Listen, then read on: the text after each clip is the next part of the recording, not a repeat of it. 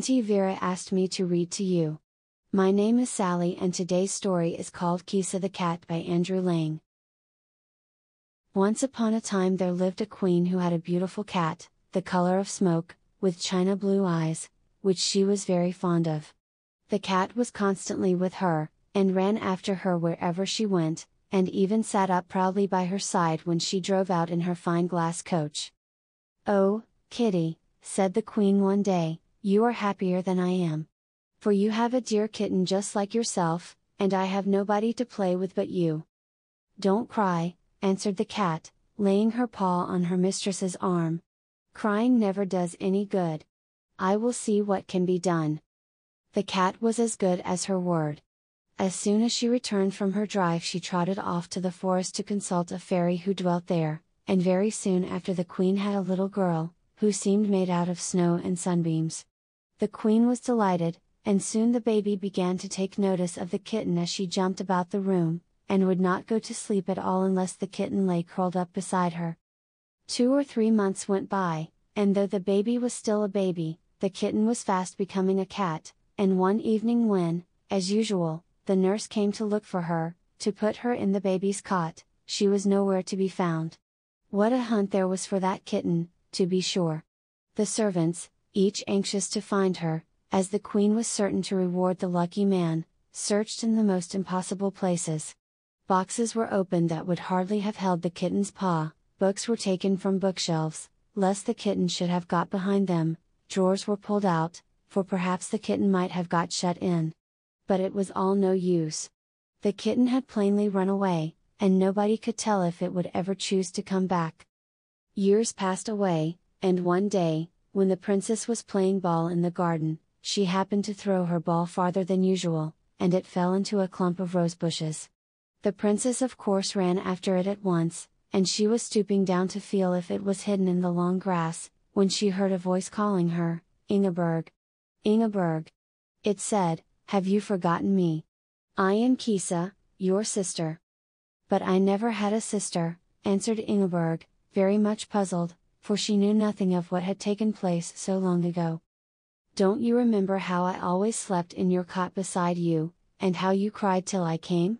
But girls have no memories at all. Why, I could find my way straight up to that cot this moment, if I was once inside the palace. Why did you go away then? asked the princess. But before Kisa could answer, Ingeborg's attendants arrived breathless on the scene, and were so horrified at the sight of a strange cat, that Kisa plunged into the bushes and went back to the forest. The princess was very much vexed with her ladies in waiting for frightening away her old playfellow, and told the queen who came to her room every evening to bid her good night. Yes, it is quite true what Kisa said, answered the queen, I should have liked to see her again. Perhaps, some day, she will return, and then you must bring her to me.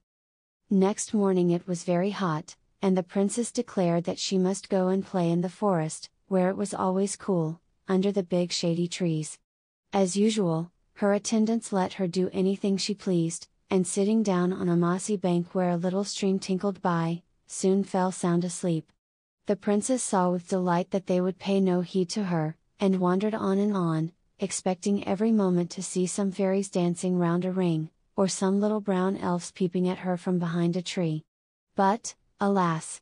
She met none of these, instead, a horrible giant came out of his cave and ordered her to follow him. The princess felt much afraid, as he was so big and ugly, and began to be sorry that she had not stayed within reach of help, but as there was no use in disobeying the giant, she walked meekly behind.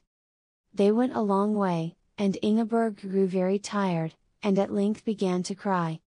I don't like girls who make horrid noises, said the giant, turning round. But if you want to cry, I will give you something to cry for. And drawing an axe from his belt, he cut off both her feet, which he picked up and put in his pocket.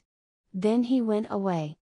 Poor Ingeborg lay on the grass in terrible pain, and wondering if she should stay there till she died, as no one would know where to look for her. How long it was since she had set out in the morning she could not tell, it seemed years to her, of course, but the sun was still high in the heavens when she heard the sound of wheels, and then, with a great effort, for her throat was parched with fright and pain, she gave a shout.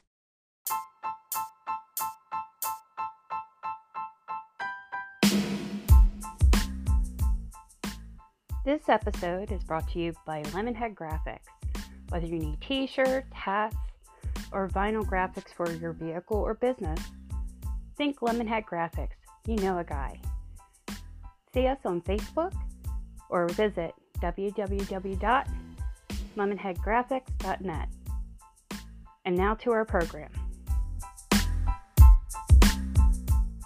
And now back to the story. I am coming. Was the answer, and in another moment a cart made its way through the trees, driven by Kisa, who used her tail as a whip to urge the horse to go faster. Directly Kisa saw Ingeborg lying there, she jumped quickly down, and lifting the girl carefully in her two front paws, laid her upon some soft hay, and drove back to her own little hut. In the corner of the room was a pile of cushions, and these Kisa arranged as a bed. Ingeborg, who by this time was nearly fainting from all she had gone through, drank greedily some milk, and then sank back on the cushions while Kisa fetched some dried herbs from a cupboard, soaked them in warm water and tied them on the bleeding legs. The pain vanished at once, and Ingeborg looked up and smiled at Kisa.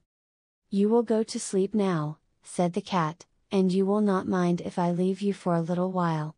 I will lock the door, and no one can hurt you. But before she had finished the princess was asleep. Then Kisa got into the cart, which was standing at the door, and catching up the reins, drove straight to the giant's cave. Leaving her cart behind some trees, Kisa crept gently up to the open door, and, crouching down, listened to what the giant was telling his wife, who was at supper with him. The first day that I can spare I shall just go back and kill her, he said, it would never do for people in the forest to know that a mere girl can defy me. And he and his wife were so busy calling Ingeborg all sorts of names for her bad behavior, that they never noticed Kisa stealing into a dark corner, and upsetting a whole bag of salt into the great pot before the fire. Dear me, how thirsty I am! cried the giant by and by. So am I, answered the wife. I do wish I had not taken that last spoonful of broth, I am sure something was wrong with it. If I don't get some water I shall die, went on the giant. And rushing out of the cave, followed by his wife, he ran down the path which led to the river. Then Kisa entered the hut, and lost no time in searching every hole till she came upon some grass, under which Ingeborg's feet were hidden, and putting them in her cart, drove back again to her own hut. Ingeborg was thankful to see her, for she had lain, too frightened to sleep, trembling at every noise. Oh, is it you? She cried joyfully, as Kisa turned the key. And the cat came in, holding up the two neat little feet in their silver slippers. In two minutes they shall be as tight as they ever were. Said Kisa. And taking some strings of the magic grass which the giant had carelessly heaped on them, she bound the feet onto the legs above. Of course you won't be able to walk for some time, you must not expect that, she continued. But if you are very good, perhaps, in about a week, I may carry you home again. And so she did, and when the cat drove the cart up to the palace gate, lashing the horse furiously with her tail, and the king and queen saw their lost daughter sitting beside her, they declared that no reward could be too great for the person who had brought her out of the giant's hands. We will talk about that by and by, said the cat, as she made her best bow, and turned her horse's head. The princess was very unhappy when Kisa left her without even bidding her farewell.